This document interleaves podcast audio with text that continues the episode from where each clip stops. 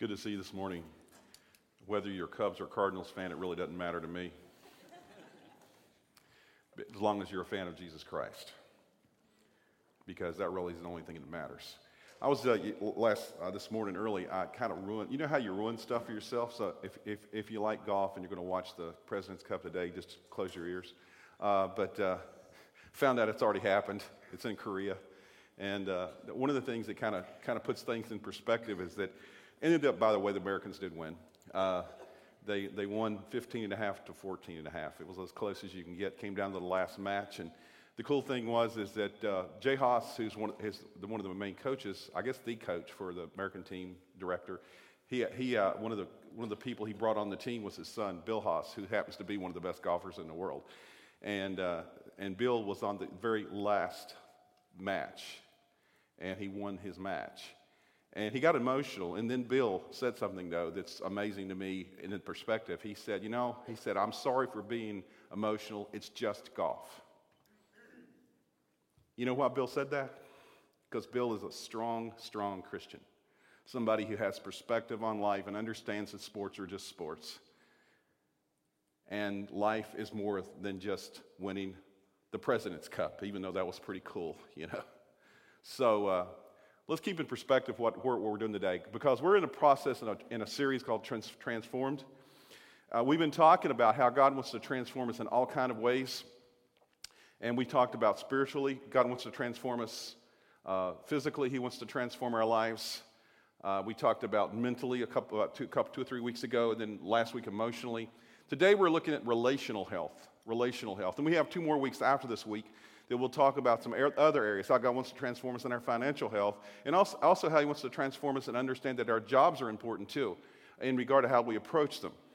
In regard to God wants to transform us in all these areas. He's not just interested in us spiritually, even though it all fits together in a real sense. And so this week, uh, as we talk about transforming our relationships, we're going to go all the way back in the Bible to the very beginning, to Genesis. And we're going to look at a passage in Genesis chapter 3. So if you have your Bibles in whatever format, you might want to turn there.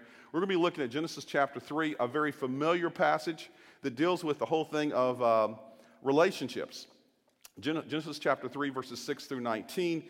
It's really that, it talks about the very first relationship where all the problems started. We can blame Adam and Eve for everything, right? Because that's what we like to do. Because, you know, we'd have made different choices than they would. Yeah. No, we wouldn't probably. But let, uh, let me just go ahead and read that, and then we want to talk about today. I want to talk about three reasons, three fears that we have that cause us to really, that causes us problems in relationships. And I want to talk about three solutions that Scripture has as well. And they all come out of Genesis chapter 3. Genesis chapter 3, verses 6 through 19. So Eve ate some of the fruit. Then she also gave some to her husband Adam, who was with her, and he ate it. Immediately, their eyes were opened and they suddenly felt shame at their nakedness, so they sewed fig leaves together to cover up, up themselves. Then they heard the Lord walking in the garden in the cool of the day, and they hid from God among the trees. But God called out to Adam, Where are you? Adam replied, I heard you coming, and I was afraid because I was naked, so I hid. Then God asked, Who told you you were naked? Have you eaten from the tree that I commanded you not to eat from? Adam said, You gave me this woman, and she gave me the fruit, so I ate it. We'll talk about that one later. then God said to Eve, Why did you do this? Then Eve replied, Not any better off. The serpent deceived me, so that's why I ate it. So God said to Eve, Because you disobeyed me, you'll have greater trouble in pregnancy and great tr- pain in childbirth. And th- though, your desire, and, and though you desire your husband, he's going to lord it over you. Then God said to Adam, Because you also disobeyed me, and sinned with your wife, the ground you work is now cursed. And though you'll get to eat what you planted, your fields will have weeds and thorns and thistles, and for the rest of your life, you'll have to sweat and work hard to get your food until you, you yourself are returned to the dirt that I used to create you. Now, this has so many, I mean, this, this passage has so many spiritual truths in it, like massive things. But I just want to focus on three things that it talks about in regard to relationships because it really deals with the same three things that we all have problems with in relationships as well. And God wants to transform our relationships, and we want to not just talk about what the problem is, but what the solution is today. So I want to first talk about the problem. And we see it here in this passage of Scripture. There are three basic fears that ruin relationships. Three basic fears that all of us have, okay? me included, all of us have these, these fears. The first one we see is this My fear of exposure makes me distant. My fear of exposure makes me distant. One of the things that we often talk about in relationships is we want to have intimacy, right? We want to have intimacy with our spouse. We want to have close friends. We want to have people that, we, uh, uh, that we're close to. But the fear of exposure makes me distant. The truth is, the problem is for most of us, and I, I would say for all of us, there's a lot of things about ourselves that we don't like. And because we don't like them, and since we don't accept ourselves as we are, so often we don't want to see, uh, want others to see those things that we don't want to hold. Uh, that, that, because if they see us as we really are, they might reject us. And so we have this fear of exposure, this fear of people really knowing us deep down. And so we hold back things from us, even from our spouses. And so often the thing is, is we have to understand that that, that, is, a, that is not a fear that's health, healthy. It said it in, in, Genesis 3 there, it says in verses 9 and 10, it says, God called to Adam, Why are you hiding? And Adam said, The reason I'm hiding is because I was afraid, because I was naked, so I hid. Now, let me ask you a question. When God asked him why he was hiding, do you think that God already knew the answer? My God knew the answer before he, he even said it. So why did he ask the question? Well, the reason is this. Anytime God asks, asks us a question, the reason is because he, he knows the answer, but he wants you to admit it, to own up to the, to the answer, to bring it out in the open, to expose the, the problem that's there. Notice he said a couple of things there. He said, uh, Adam said, I was afraid. And he said, I hid. See, fear always causes us to hide.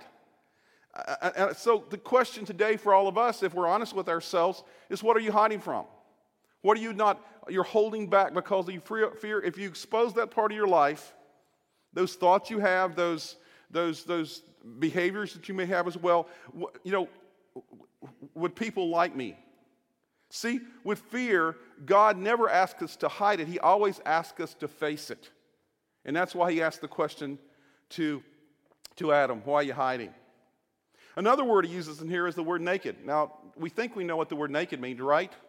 Without clothes. But it's more than that here. Uh, the Hebrew word here basically has a deeper meaning. It means that it's not just physical nakedness, but it's emotional nakedness as well as he's talking about here. He says, I was naked.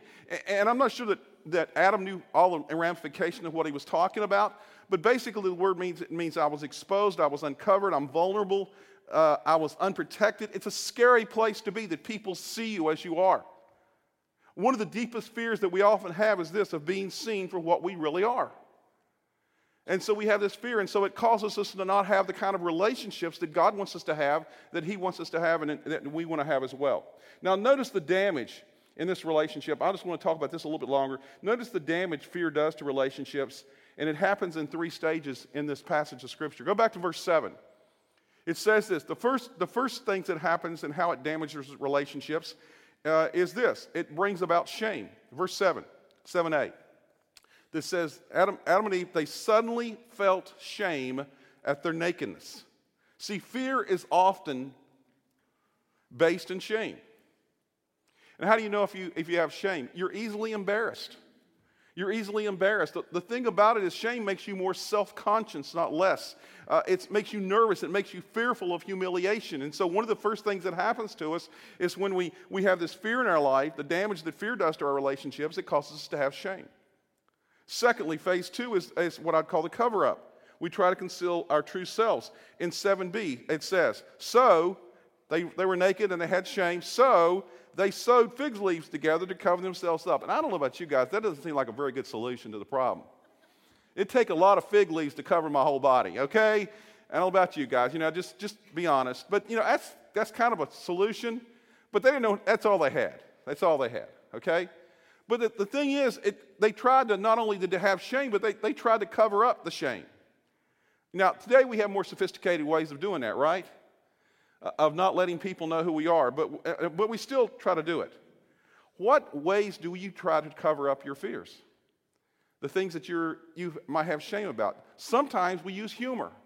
Some people, you know, they're never, it's, they're, they're always the life of the party because they're always, you know, telling jokes and they're always, and they do it so they don't have to let people know who they really are. That happens many times. Sometimes it happens by people just presenting an image of being all together. You know, if I look good and I wear the right clothes and I have the right house and, you know, and my kids look good even though they're chaotic most of the time, uh, you know, and, and, and, my relationship, it looks good on the outside. You know, we do this cover up thing uh, in our relationships. See, a lot of people, and, and, and in our world today, we have this new process that we do it well.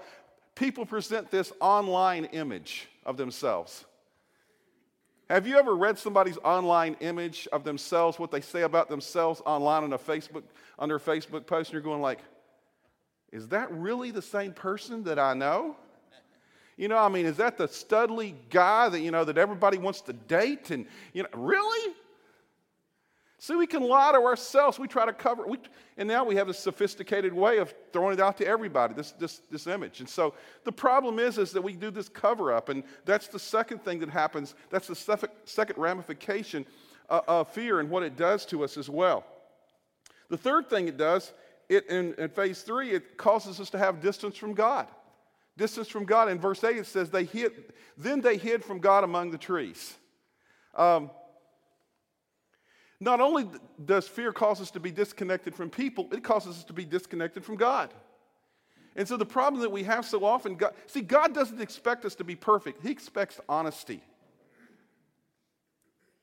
And so often we have this, the fear causes us all kind of problems. It causes us, first of all, the fear causes us, uh, my, fear of exposure causes me to be distant. That's the, that's the first fear that we deal with. Now the second fear is just as bad, but I'm not going to spend as much time on it is this my fear of disapproval makes me defensive. My fear of disapproval makes me defensive. So often, when we're, we're fearful as people, we, st- we stop simply excusing and start accusing. We start blaming, attacking, pointing fingers, but you did that. We try to divert the attention from ourselves. The more, let me just say it this way the more critical a person is, the more they fear disapproval. Critical people are people who have terrible self images. And because, and the reason they do is they fear so many things. They fear that people would be, they would get to know them. So if you know somebody that's always critical all the time, it's not because, you know, don't you love people that are critical all the time? That no, no matter what you do, they can always have something negative to say. See, the fact is, the more I fear disapproval, the more I'll point out others' problems. And so we see this here in the very first relationship. Said we come back to this. Genesis 3:12, it says, God asked, Did you eat what I told you not to eat? And Adam says, Sure, I did. No, that's not what he said. He said, You gave me. He, first of all, he blames God. Okay, did you think about that? He blames God for the problem. God, you gave me this woman. Now, when he first, I didn't go into the whole thing when he first, I'm sure when he first saw this naked woman, he's going, Whoa. That was the first thing. I'm sure he didn't go like, Man, God, take her away, take her away. No, he never seen anything like this before, you know? It's kind of like, you know, I was, one guy said, you know, God made man, and then he, you know, went through this whole process, and God realized that all the animals had had um, had partners and stuff, but man didn't. So he said he decided to do something better, and he made woman, and all the women liked that.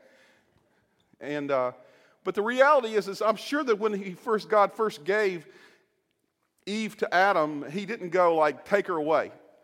But he, and here though, because of God catches him doing something wrong, Adam says, "You gave me this woman." And then he says, and she gave me the fruit. So, God, it's not my problem. It's not my fault. It's your fault and it's her fault. He took it like a man and blamed everybody else. but women, don't get cocky. Because Eve didn't do any better. Because in, the ver- in verse 13 it says, Then Eve said, The snake tricked me into eating. I'm going like, really, what a lame excuse. A snake, which is the serpent, which is Satan in disguise, I know. He tricked me into doing it. So she blames, she wasn't take, doesn't take responsibility for her own actions as well. See, their fear of disapproval, of being disapproval, makes me defensive. It pushes, makes me push back against things. The hint of disapproval makes me defensive in our life, and that's one of the things that causes us to have problems in relationships. It's this fear. There's a third fear we have, though, as well. And the third fear is this one My fear of losing control makes me demanding. My fear of losing control makes me demanding. The result of sin was what? Of them eating of the fruit of the tree of the knowledge of good and evil. What, what was the result? They lost the perfect relationship they had in the garden. They lost control over their future.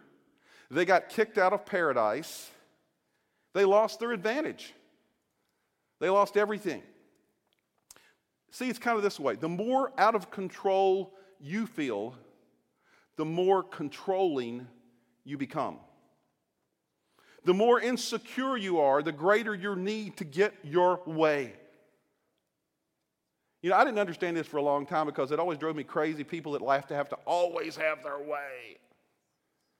And it just made me angry. And then I started realizing that the reason they want to always have their way is because they're so insecure, the only way they can feel like they can function in life is to have their way all the time because they're not secure enough to let you have your way.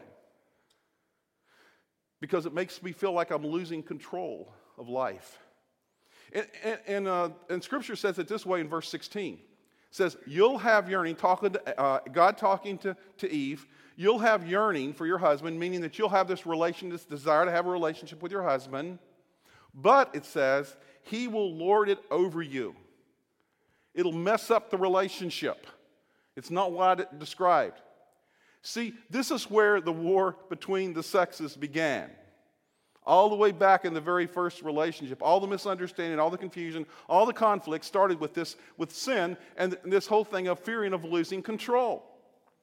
And what fear of losing control does it makes me demanding. So that's the three fears that we have that comes out of this verse. Three things that started all the way back in Genesis. But let me say, the good news is that there's a solution for it. It's in Scripture. The solution is this the antidote. What's the, the, the problem is fear, but the antidote is this love. We need to learn to live in God's love because it's the Bible says it this way in 1 John 4:18. Wherever God's love is, there is no fear. See, the problem we have in relationships is fear fear of disapproval, fear of losing control, all these things. But it says, wherever God's love is, there is no fear because God's perfect love drives out all fear. The opposite of fear is not faith, the opposite of fear is love. And so the thing we have to understand is that if we wanted to if we want to have the kind of relationships that God wants us to have, we have to learn and we have to live in God's love. The second part of verse 1 John 4, verse 18b says it this way it says, It is the thought of punishment or negative consequences that makes a person fearful. Uh, you know, it's the, it's the thing that we so often do. We, we're afraid to share who we are, and so it makes us fearful, and so we fear the consequences of that, the, the negative consequences, that afraid, afraid to tell the truth, afraid to uh, be yourself because people might not like you. And so we have all these negative consequences that makes a person fearful. But it says, wherever God's love is, there is no fear because God's perfect love drives out fear. So the question I want to talk about for the last few minutes is this How do I learn to live in God's love? If that's the antidote, if that's the solution to our problem of relational chaos, how do I learn to live in God's love? Let me give you three things, and these aren't like the most profound things you've ever heard, but they're the, they're the basic things that we need to do. Number one, every day I need to surrender my heart to God. Every day I need to surrender my heart to God. See, it said what? God is love. The closer I get to God, the more loving I'll be. The further from God I am, and the further I, um, distance I have from God, the more fearful I will be. Does that make sense? It's a very basic thing of Scripture. And I love this verse. Let me tell you, this is a verse This is kind of a long verse out of Job 11, but this is a verse that you probably should memorize. And I could have done, I, thought about doing a whole sermon just on this verse because it says so much. But let me just tell you what it says there. It talks about everyday surrendering your heart to God. It says this in Job, verse, chapter 11, verse 13 through 18. Surrender your heart to God, turn to Him in prayer, and give up your sins, even those you do in secret. Then you won't be ashamed. You will be confident and fearless. Your troubles will go away like water beneath a bridge, and your darkest night will be brighter than noon. Then you'll rest safe and secure, filled with hope and emptied of worry. How many would like to have that? The rest of you not either not paying attention or you're like, duh, you know. I mean, that is like everything we'd want in life, right? I mean, does that sound like, I mean, take, let me take the verse apart real quickly. I don't have time to do a whole sermon on it, but it says there's three commands and eight promises in this verse. The three commands are this surrender your heart to God, turn to Him, turn to Him in prayer, pray to Him, give up your sins. It's called confession, even those you do in secret. Then it tells us, okay, if we do those three, those, th- those promises, these are the premises, these are the things that will happen in our life. Then, first, first uh, promise you won't be ashamed. Sound pretty good. You will be confident. You will be fearless. Your troubles will go away like water beneath a bridge. Your darkest night will be brighter than noon. It means the darkest night it's going to not be as dark as it seems to be. Then you'll rest safe. You'll, be, you'll have good sleep and you'll feel secure. You'll be filled with hope and emptied of worry. Eight promises there in Scripture. And that's all because we surrender our, our, our, our heart to God. That's the first thing of living in God's love. Number two, if we're going to live in God's love, number two, we've got every day you got to remember the way God loves you, the way God loves me.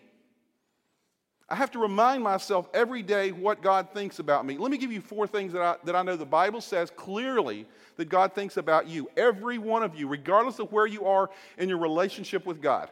Okay? Because God doesn't love you more because you do certain things for Him. He loved you because He created all things. So, this is what the Bible says how God loves me. Number one, He says, I'm completely accepted.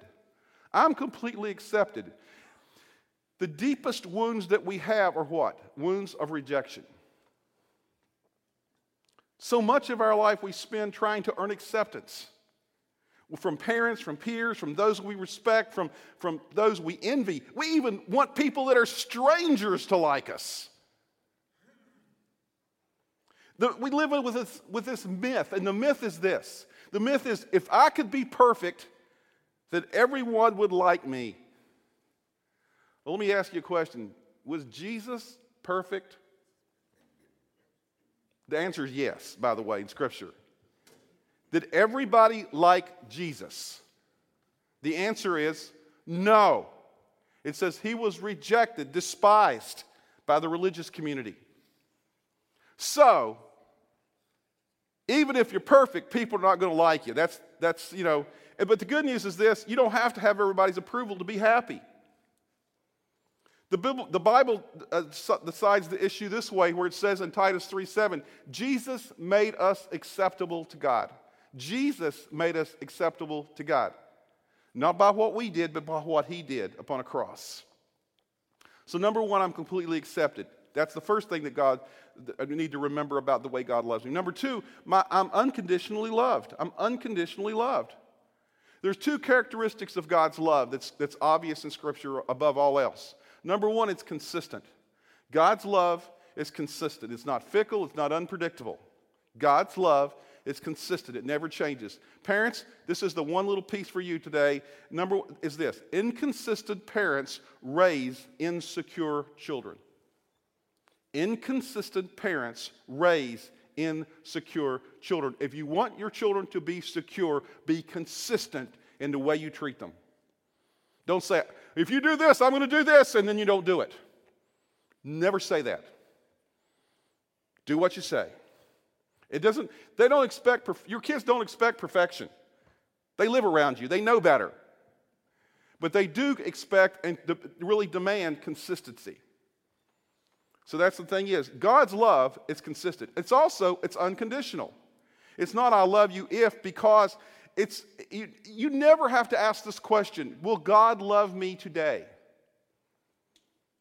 Because, you know, did I pray enough today so God will love me more? Or did I do this today so God, no, no, no, no, no, no, no. It's unconditional. That's what the, that's the description of God's love. We always get into trouble when we doubt God's love. And in Isaiah 54:10, I love that verse. It says, My love for you will never end, says the Lord. That's exactly what it means in the Greek, or in, actually in the Hebrew. That's Old Testament. Actually, what it means. There's no difference. It's exactly what it says. My love will never end. My, will never, never end. So, number two, that's the second thing that God, God's love we have to understand. The third thing is this I'm totally forgiven. I'm totally forgiven. Before God made you, He already knew all the things you were going to do, and He still made you. He still made us. And He still loves us. And He's never surprised by what we do. Doesn't have to like what we do, but He's never surprised by what we do. Romans 8 1 says, There is no condemnation for those in Christ Jesus. Our sins have been wiped out. He, he, he, doesn't rehearse all the stuff in our past when we turn to Him, He releases it. And so I'm totally forgiven. God, God has made us not, not simply so that we can, you know, stay under his thumb all the time. He made us in such a way that he wants to understand it. I, have, I love you, and I'm going to forgive you. And I'm going to forgive you uh, totally. There is nothing about your past that cannot be forgiven. Number four, I'm considered, that's another part of this whole thing about understanding how much God loves us. I'm considered extremely valuable. I'm considered extremely valuable. Let me ask the question How much do you think you're worth? Now, I'm not talking about your net worth, okay? I don't want to know that, okay? How much do you think you're worth? What makes something valuable? That's the question to ask. What makes something valuable? Well, two things make something valuable. Number one, in, in a sense, va- the value of something depends upon who owns it, right? For instance, at auctions, if you were to go out and buy a car at an auction that was owned by Donald Trump, or a car at an auction owned by Bill White, which one do you think would be more valuable just because of who owned it? Okay, now I, am not talking politics here, okay? You, you, don't have to like him or not. I'm just saying, or a president or somebody famous, you know, something. A toothbrush. I mean, who would want to buy my toothbrush? Nobody, you know, it's nasty, you know. But people have bought crazy things like that at auctions for ridiculous amounts of money because of who owned it. Right? It gives value to it. The owner often adds value to common things. Who do you belong to? God. So your value is pretty high because you belong to God. Number two, the second thing about what causes, you know, what makes something valuable is this value depends on what someone is willing to pay for it, right? The funny thing about all of us, if you've ever tried to sell a house or a car, mostly a house, all of us think our house is worth more than it's worth. We all do. We all start off with this ridiculous amount of money, but you know how, how much the house is worth? It's what somebody's willing to pay for it. and over the years, I've learned that the hard way. You know, I get all my expectations up here and they come down to here, you know. That's how much a house is worth, what somebody's willing to pay for it, or anything.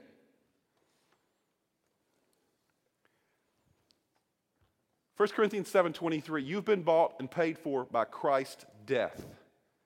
How much is God will, was God willing to pay for you? He was willing to send his son to die for you. That's how valuable you are to him. So we have to remind ourselves if we're going to live in God's love every day, we need to remind ourselves that we're extremely valuable to him.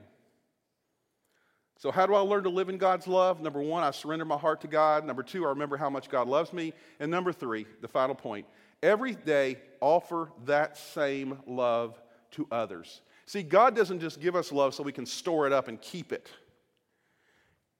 he says to us clearly, he says here in John 13 34, he says, I'm giving you a new commandment. Love each other in the same way that I have loved you. In the same way that I have loved you. And remind you, this says a new what? Suggestion? No, it's a new commandment, he says. A commandment is not a suggestion from God. This is saying this is the rules. He says, When you come to me and you follow me, I'm going to love you this way. And what I want you to do is re- use that love and reciprocate that love to everyone out there in the world. Romans 15, 7 says it this way accept one another just as Christ accepted you. So, what does those two verses mean together? I'm giving you a new commandment love each other in the same way that I've loved you, accept one another just as Christ accepted you. What do these verses mean? It says this I must, number one, accept others like Jesus accepts me. How does he accept me? Unconditionally. Totally. Number two, love others like Jesus loves me. Forgive others like Jesus forgives me. Value others like Jesus values me. Now, if you thought about that in regard to relationships, would that transform your relationships? If you lived out of that type of love in relationships? You better believe it. So, the best advice as we wrap this up is this how to make how can you make people feel really loved then love like jesus did and in 1 corinthians 13 7 in god's word translation it says this love never stops being patient love never stops believing love never stops hoping love never gives up that's how god loves you and real love does those four things. And the four things is this love never stops being patient, love extends grace. Love extends grace. Grace is, is unmerited favor. It means that people don't have to earn it. You give it because God has loved you first. Love never stops believing, it expresses faith. It, it never stops believing for the best in people even when they let you down. Because God is all. You, how many times? I've, how many times this week have I let God down? A bunch. In my thought life, and not doing things I should be doing. But God never stopped loving me this week because of that. He never stopped believing in me. He, expre- uh, he expresses faith, and He wants us, me to do the same thing. Love never stops hoping, it always expects the best. And love never gives up, it endures the worst.